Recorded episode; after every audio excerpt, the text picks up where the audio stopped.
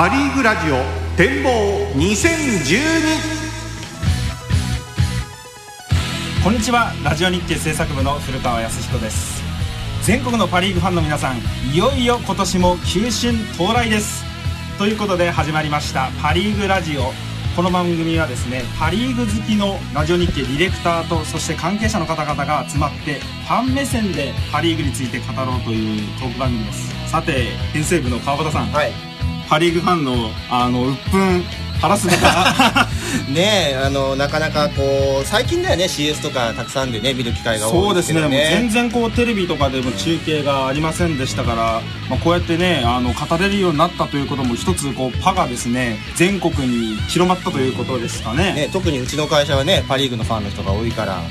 我が制作部の間宮さんにも来てもらってますから。はいよろしくお願いします、はい、よろしくお願いします。お願いします今度ですねラジオ日経4月からラジコで全47都道府県で配信される、はい。ということでそれに合わせてですね我々スタッフも全国各地にうん。遠征に出向いてですね、ファンの皆さんの声を集めてこようというのが今回の、えー目玉でもあります。ね。6球団全ての情報を集めてくるのにはまあさすがに限界があるということで、うん。今回リスナーの皆様からもですね投稿を募ってみんなで作っていこうというそういう番組でございます今回は「展望2012」と題しまして今年のパ・リーグを占っていこうというそういう番組でございます。ラジオ日経は実はですね中央競馬実況中継よりも前に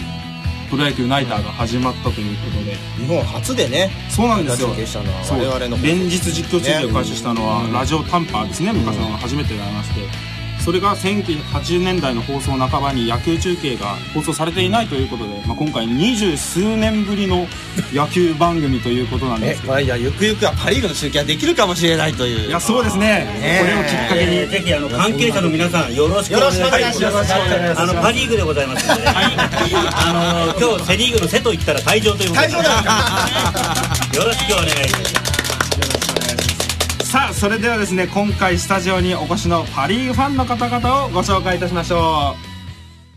う。まずは、えー先ほども最初にご紹介いたしました編成部の川端さんです。はいよろしくお願いします。今日はファイターズ代表で。ファイターズだよ。私はね1980年代からねファイターズ好きであの後楽園球場時代特にあのオレンジの帽子が好きでねファンになったのがきっかけなんですけどあの初めて後楽園球場行った時ね当時角選手と松浦選手松浦選手59番の時代にねちょうど出待ちしてたらサインくれてあの時からすごい好きでファンになりました。で今日はねあのちょっとその頃の靴着てこうかなと思ったんだけどなかったんであの縦縞で FS と書いた時代のああ東京ドームのフランチャイズの時代ですね。今のレプリカの下に着てますね。今日2枚重ねであ上に来てるのは何ですか？これは今のユニフォームで後ろは斎藤優ちゃんの番号が入ってます。あなんかミーハーなの着てますが。あとねここにねあのね袖にあのスポンサーの北連さんの これねあのファイターショップで1300円で売ってるやつ。あ買ってわざわざわざわざつけたんですか？そうそうそう。いやー筋金入りのファイターズファンということで川端さんよろしくお願いしますいしますはい続きましてはソフトバンクファン代表です講談社という出版社でですね、実用書の編集をしております、藤崎と申します。えー今日は本当にお招きいただきありがとうございます。はい。藤崎さんですね、今日はなんかソフトバンクの選手にぜひ進めたいものがあるということで。なんかね、あの、のっけから宣伝で非常に申し訳ないんですが、あの、まあ、その会社へのね、方便として、今日はこの番組に出たくてしょうがなくて、えーでも仕事の話話を絡めないことでちょっと出られないということで、えー申し訳ありませんが、少しだけ宣伝させてください。はいはい。今度、えー3月の29日発売なんですけれども、えーみるみる腰痛肩こりが楽になる足裏バランス健康法という本でして、実はですね、これが、皆さん見えないと思うんですけど、あの、インソールが、えーついてまして、はい。えっ、と、要するにこれ敷いて履くだけでですね、骨盤とか体の歪みがみるみる良くなるというもので、ルームシューズとか、えーでも履けますし、もちろん外履きでも履けると。で、サイズもですね、えー22センチから27センチまで対応してますので、えー女性から男性まで対応できるというもので、これ靴の中敷きみたいなもんそうですそうです。これが本なんですか？はい、本なんです。あの、ほうほうほう要するにこういうインソールがついた本になってまして、えーあの、32ページの、えー小冊子がついてるんですけれども、私も今実は履いてるんですけれども、履いててすごい気持ちがいいので、えー、要するに国母選手にもですね、ぜひ履いてもらってですね、えー履けば国母選手にね50本打てると僕はあの信じておりますので、もう50本いきますか？えーここのところね、国母選手はちょっとやっぱホームランの数が若干減ってしまっているのが、えーファンとしては少し寂しいところがあるので、去年10本ということで、えーでも国母選手もやっぱホームランにこだわりがありますので、今年は打ってもらいたいという思いを込めて、ぜひ国母さんにプレゼントしたいと思います。はい。聞いてたらぜひね連絡していただはい、ソフトバンクファンの藤崎さんです。よろしくお願いします。よろしくお願いしますはい、続いてはオリックスファンです。どうぞ。はい、えー、70年代から、えー、阪急ブレーブスの頃からですね、オリックスバファローズを応援させていただいております。ケイと申します。子供が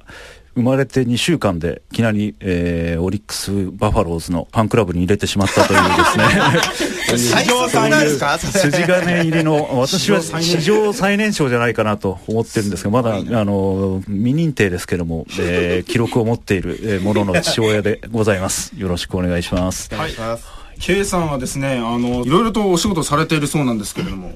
そうですね、ちょっと変わり種で、えー今ですね、カイロプラクティックのクリニックさんをお手伝いさせていただいてまして、えー東急東横線の学芸大駅の近くのですね、えー小安回路というところで、えー内臓のカイロプラクティックをやるというところをお手伝いしておりまして、まあ、院長からはですね、まあ、ぜひあのプロ野球選手も見たいとえーいうことを、えー言葉いただいてますので、この番組をお聞きになった選手の方、ぜひご一報をいただければと思います。私もかなりあの猫背がはいひどくて、えー毎年、えーぎっくり腰になるような体だったんですけども、この小安回路で、内臓回路で治してますんで、えー今度は、えープロ野球選手の方にですね、えー内臓回路で首位打者になってもらいたいなと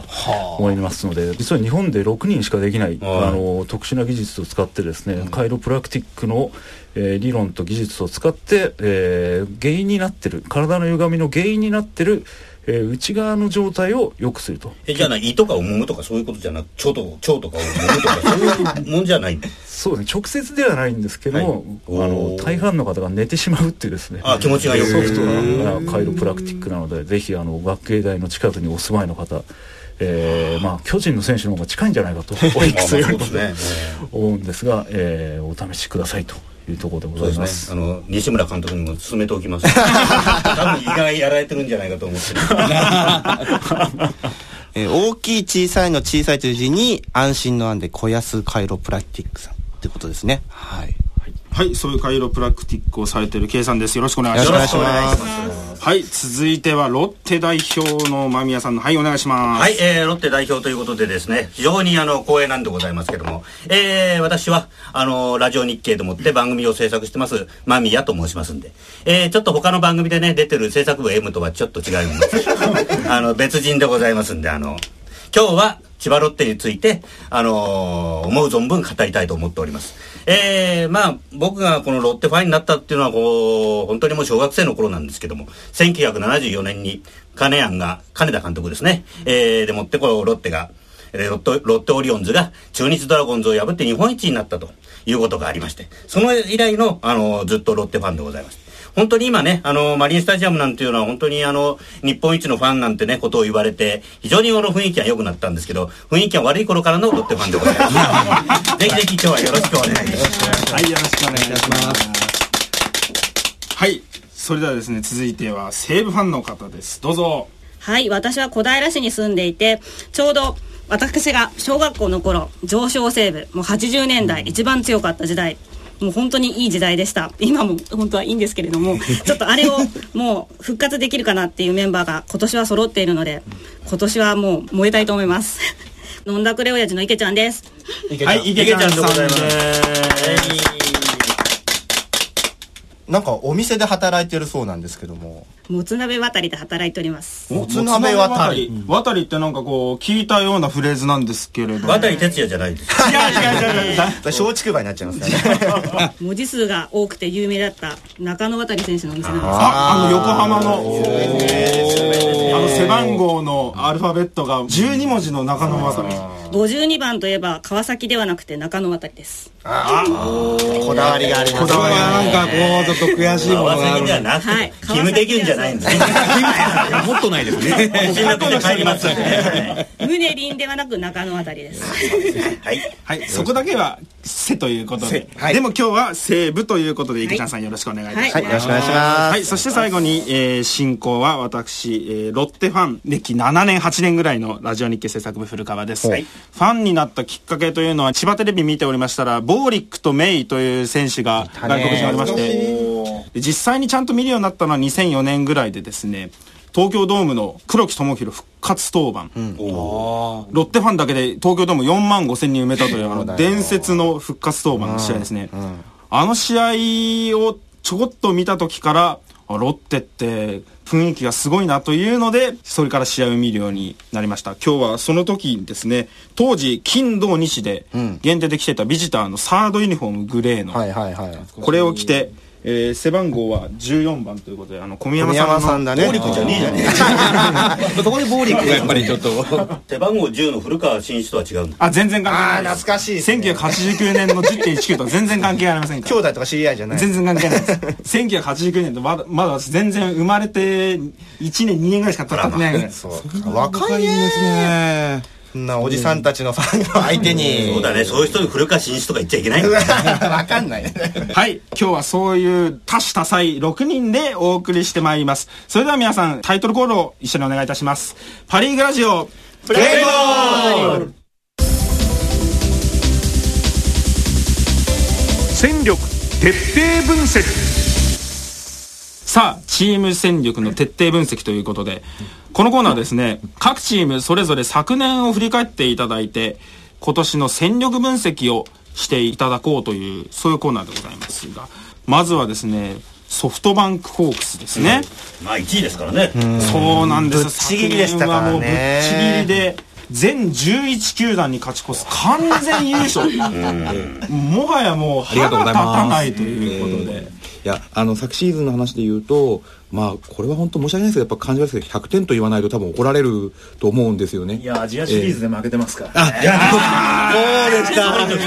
うでしたね。じゃあ95点で。95点で。はいお願いいたします。いきなり横やりが入りましたけども、はい。ただあの対戦成績とかいろいろ見てるとね、はい。やっぱりソフトバンク助けてるのは日本ハムと西武なんですよ。申し訳ない。強烈ですよ。16勝7敗とそうなんですよ。15勝そうなんです 5, よ敗っていうのはね。これロッテでさえね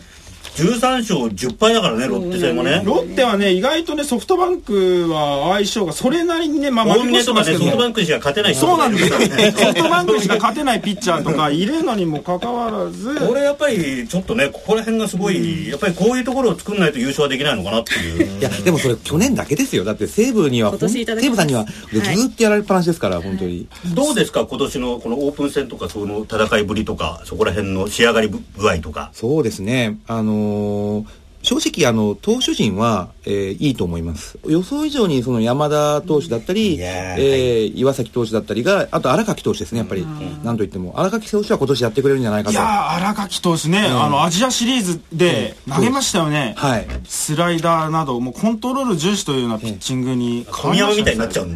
いやそこまでここまでですけどいきなりねシェイク投げるとかそういうことはないと思いますけど。懐かしい。です そう。荒垣もね高校の時にオリックスに指名されてあってね大変なね大変な事件がありましたからね。えー、と今日は何の場でしょうか？みんなのソフトバンクを通じて まあそれだけもうソフトバンク妬みってやつですね。強すぎるということなんですよそれではですね、ちょっとここでソフトバンクに関しましてはですね、3月の13日、平塚球場で d n a とはい。ソフトバンクの試合が行われたんですけれども球場にいらっしゃったファンの皆様に向けて点数をつけるとしたら何点かというのと、まあ今年注目している選手というのをそれぞれ聞いてきておりますのでそれではそのファンのインタビューをお聞きください。はい。ということで、ソフトバンクの、えーファンの皆様のインタビューをお送りいたしましたが、実はですね、これ、大人の事情がありまして、放送でしか、これ流れてあーなるほどねないんですね。で、ポッドキャストを聞いてる皆様には、この、今の音声っていうのは流れておりませんので、どういうファンの方々にインタビューしたかというのを簡単にですね、振り返ってみたいと思います。はい。まず一人目の方。応援団歴が17年という東京出身の方で、まあ、人と違うことをしたかったということで、まあ、周りが巨人ファンだのうんだのっていうので 人と違うことがしたかったっていうところはなんかパ・リーグファンのいやそう根底に流れてるかもわかるね。もうパリーガー魂ですね。これね。それで昨年に点数をつけるとしたらとこれはもう100点ということで。そうだよねまあでもまあ100点がほんまあ本当だったら続いてほしいけどもまあ応援団側としては、まあ、ちょっと疲れるからまあ鬱憤は晴らせたけれどもという見たいな。今年注目する選手といったら選手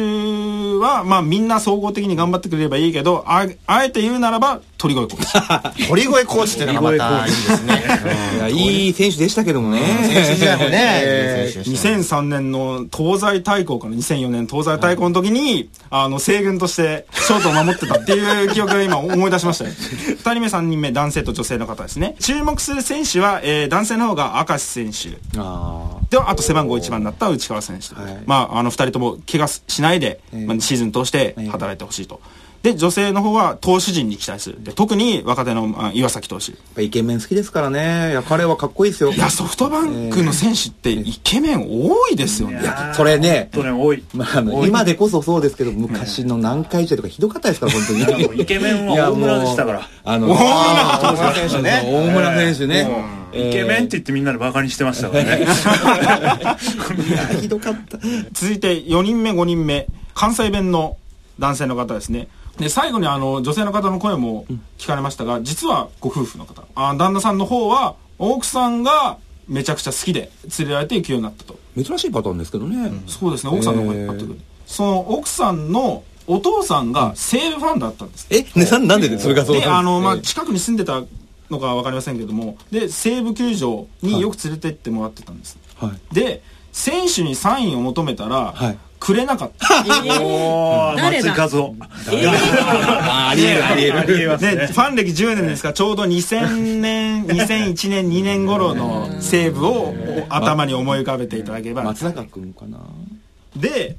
その日がたまたま大英の試合があってで大英の選手は快くサインに応じてくれた、だからそれは本当嬉しいですね。嬉しいですよね今日やっとなんか褒めてもらえた気がします。であの頑張ってくださいって言ったらあの入って、まあ、笑顔で返してくれたっていうんでそれがきっかけなんですよ、えー。素敵なちょっとちょっと心温まる。そうですね、ええ。注目する選手本田選手、120盗塁っていうのはさすがにまあオーバーだと思いますけど、まあ、3割ずっと維持してくれれば、まあ、他の選手も追随するんじゃないかと、奥さんの方は森福。まああのちょっと話に出てましたよね。そうですね。はい、ええ活躍したということで。森福シダックスですよね。そうそうですね。そうですね。野村監督門下生で。えーあのなんか顔が小さくて足の長いシルエットがソフトバンクっぽくてですね。それがまた女性ファンの心を引きつけるという。本当にねなんかね信じられないですね。そういうふうに言っていただけるのがなんかね。はい。それではですね、ソフトバンクの藤崎さんにですね、開幕戦、これなら勝てるという予想オーダーの方をはい書いてきていただいてますので、それをですね、ご披露いただきたいと思います。どうします？これは、俺が読もうか？あ間宮さん読みます、はい。開幕オーダーですね。1番、セカンド、本田。2番、センター、長谷川。3番が、えーレフトの内川。で、4番が、えー指名打者、松中。で、5番がファースト、国母。えー6番がライトの田村。7番がサード、松田。8番、キャッチャー、細川。9番。9番、これいいですよ。ショート、今宮。おー、そうきました来かま。したね。それで、ピッチャーは？ピッチャーがセッツです。はい。これはもう説しかないでしょうねセッツがもう開幕投手でいい、まあいいピッチングをしてますからね。はいでもセッツなのに、まあ確かにですね、杉内、和田、ホールトンの43勝分をどうするかというのが、はい。かなり議題に上がってますけれども、はい。外国人、ペニーですえね。ーペニー投手はい。そ、そこら辺のピッチャーはどうですか？うんだからね外国人ピッチャーっていうのはちょっと読めないと僕思ってまして、ああのいや活躍してもらわなければ困るのですがまあ、そこに頼らないあ日本人がとにかく活躍してほしいという意味も込めまして、えーオーダーから外国人を外してます要するにあの例えばペーニャ選手もペ外しましーニャもカブレラも、えーそうですね、入ってませんね。外しましたね。だから、もちろんその、今宮選手みたいな若手、それからまあ、まあ、ここでは入れませんでしたけど、あの、福田選手、あそういった選手がやっぱり入ってこなければダメだとも思いながらも、やはりこう、国母松中両選手っていうのは、ホークスのやっぱり魂だと思うんですね、うん。だからやはりそういったこと思いも込めてオール日本人のオーダーというのを組んでみました、ショートいけますかねこれ今宮。いや彼の守備は本当にすごいですただ打力に関してだけ言うとやっぱり明石選手にやっぱり一日の長はある,、だからそこら辺のところで本来的にはやっぱり明石選手にするべきだと思ったんですけれども一言言うと面白くないっていうのもちょっと、えー予想通り過ぎてしまうっていうのもまああったのとあとやっぱり今宮選手のような生え抜きでやはりこうこう3年目ぐらいのいわば西武で言えば浅村選手のような、えー選手に出てきてもらいたいというあの願望も込めまして、えー今宮選手をスタメンに入れさせていただきました。いや面白くないなんてねもう欲が優勝して欲が出てきてるような発言ですけれども。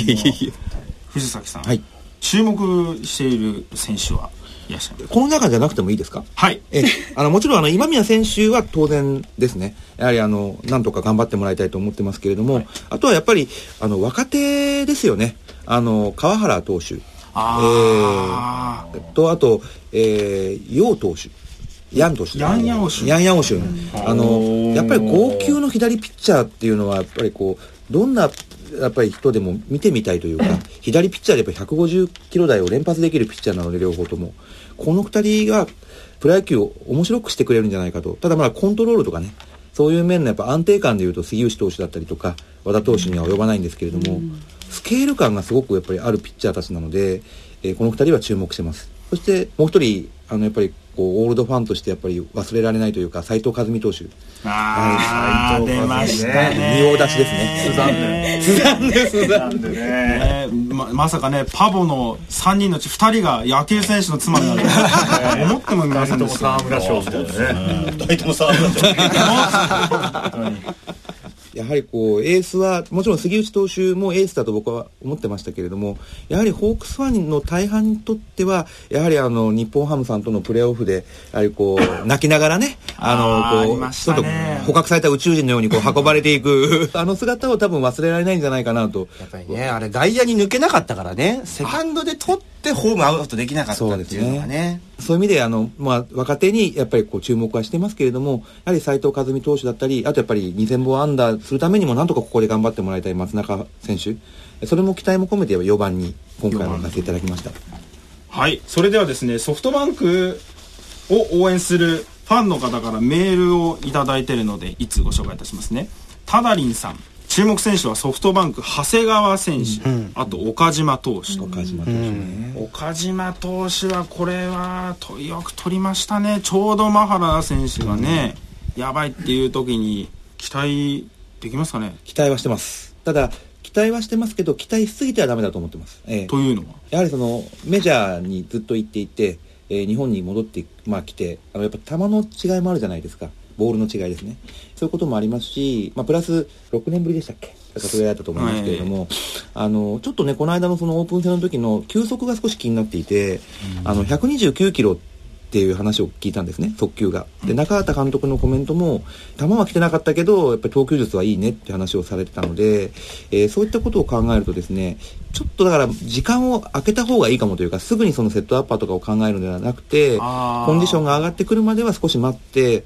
でその上で調子が上がってきたというところで、えーセットアッパーだったりとか7回だったりとか、えーそういったところを任せた方がいいのではないかというふうに、えー考えてますけどもね。ははい。なるほど、まあ、ぜひあの、まあ、マハラ投手の穴を埋めるような活躍ができればなと期待してます。はい。ここまでソフトバンクの戦力分析でした。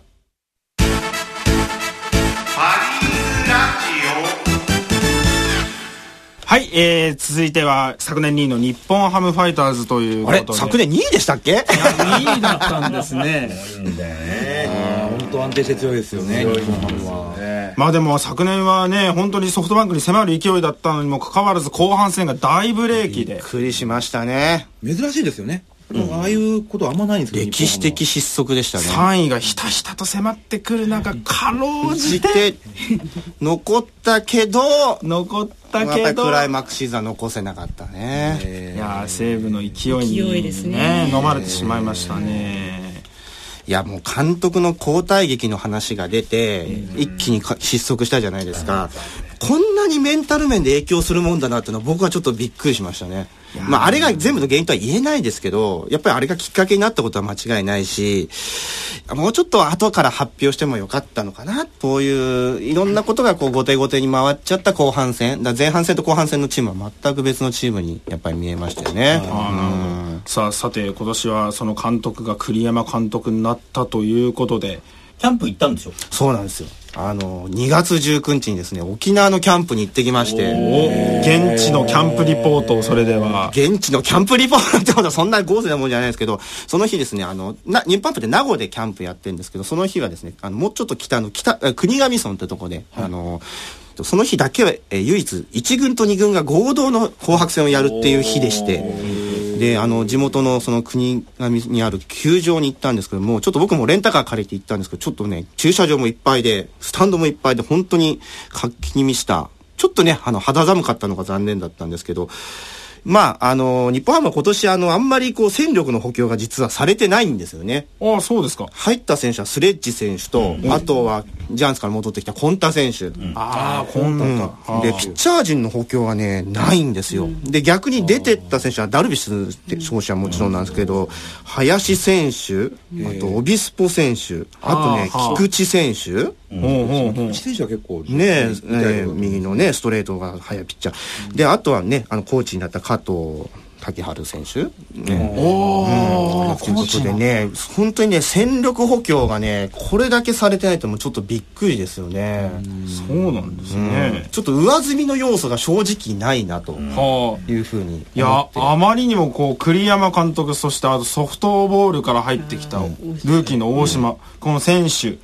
のことがあまりにもこう注目されたのでなんかいい大型補強になったんじゃないかなという。話題性はねあ話題性は抜群ですよね。実際その見劣るところができてないと、そうですね。まあ、そんな中、あの、キャンプで見てきて、まあ、いい選手おピカイチの選手。見てきたんですけど、やっぱり若手の選手でもね、やっぱりたいなんかこう注目したいピッチャーがね、何人かいて、その中でもね、あの、ルーキーの森内選手。森内、あの、ドラフトね、5位なんですけど、あの、皆さん覚えてる完全試合完全試合をやった、あの、都市対抗で完全試合を達成した選手なんですけど、このピッチャーね、あの、とこの日もね、2回を投げてね、無得点に抑えてる上に、まあ、その後オープン戦でもね、結構結果出してて、これはもしかしたら、あの、開幕一軍もあるのかなっていう。あとは、えっ、と、バッターの方ではこれも2年目で、西川選手。なんかね、もう構えがね、稲葉選手を彷彿させる。まあ、スラッとしてるんですけど、なんか長打力があって、この2月19日の日もね、ホームラン打ったんですけど、なんかね、この選手はね、内野手なんですけど、期待をしています。あとはね、ちょっと、あの、その日は、あんまりいいピッチングじゃなかったんですけど、2年目の斎藤勝投手。セガサミーから入った選手なんですけど、やっぱりね、2年目、3年目の選手っていい選手ね、ちょっと今年期待できる選手がいっぱいいるなと。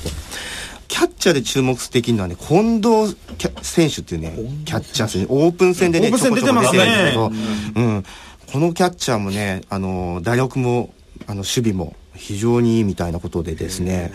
この選手が、まあ、い1年目から活躍するような、あーファイターズだったら今年期待できるかな。まあ、ただでさえね、キャッチャー鶴岡選手、大野選手と、もう2枚看板がいて、中島、コーチ、専任、え兼任あまだまだ選手選手もいますんで、キャッチャー陣は、阪急の最後の生き残りそう13だけの、うん、キャッチャーは多分パ・リーグ随一に僕は強いと自負してますんで、ここはねまたさらに大島選手近藤選手も合わせてね重圧感増したんじゃないかなって思ってます。はい。で日本ハムさんは育成がね、うん。すごく強いですからね。ね。あの育てるのが上手。そうですね、うん、今年はだからそういう意味では栗山監督がやってほしい野球を今年はやってもいいと僕は思うんですよね。うん、あんまり前からやってきたものを踏襲しなきゃいけないとか、自分の色を出しすぎちゃいけないとかそういうふうでちょっと采配が後手後手に回るのがかえって悪いかなと。まあやりたいようにやればいいと思うんですよ、はい。うん、その上で結果が出なかったらじゃあ来年とかシーズンの途中でじゃあ前良かったものを取り上げようとかそういうふうにねちょっとこう小さくまとまんないでほしいなっていう気はファンとしてはしてます。あなるほど。それではですねそのキャンプをで、えーキャンプを見てきた川端さんが考えたこれなら勝てる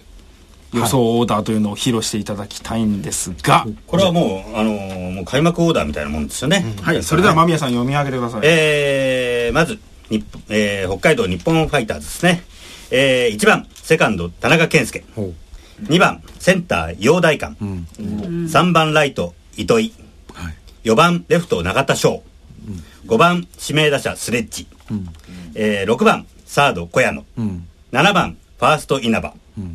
8番、キャッチャー、大野。9番が、ショート、金子誠と。で、